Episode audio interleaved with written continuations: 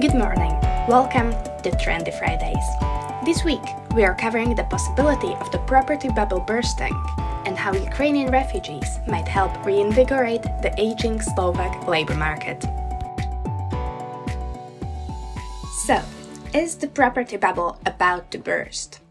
Well, flat prices have recently been breaking records. For a square meter of a property, the price has gone up by almost 30% since last year, reaching 2,729 euros. This record pace applies mostly to cheaper properties. Trenčín has experienced the steepest increase, while Bratislava prices are rising the slowest. The problem is that this growth of real estate prices exceeds the growth of salaries, making housing less accessible for people.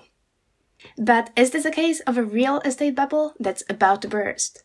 Well, the experts that Trend talked to don't think so. The situation is different from the 2008 crisis. The economy is stronger in many aspects. The arrival of Ukrainian refugees fleeing Russian aggression also shuffles the cards. As the demand for housing increases, the probability of prices collapsing is getting lower. On the other hand, as the year 2008 proved, People never believe the bubble will burst until it does.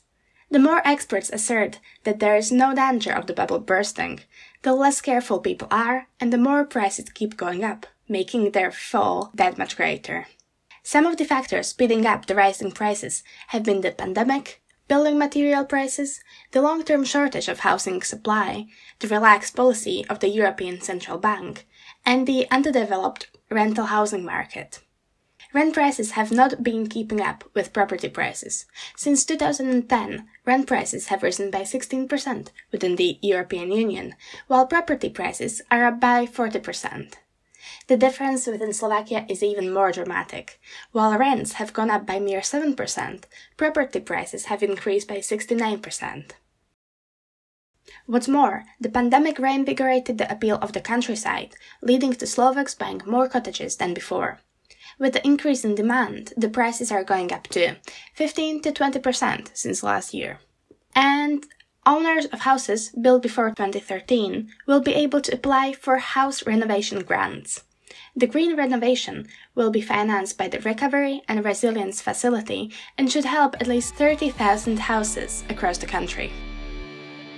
More than 60,000 Ukrainians applying for temporary refuge can be the boost the aging Slovak labor market needs. Most of the refugees are women and children, and the average age of a Ukrainian worker is 38.80 years. That is 5.6 years less than the average work in Slovak. However, if Slovakia wants the Ukrainians to stay and help the Slovak labor market, the state needs to provide conditions worth staying for, such as plenty of kindergartens and housing and healthcare support. Otherwise, it's possible they will travel further west or return home when they get the chance. The new rules of Lex Ukraine have been a success in providing access to Ukrainians who have applied for temporary refuge.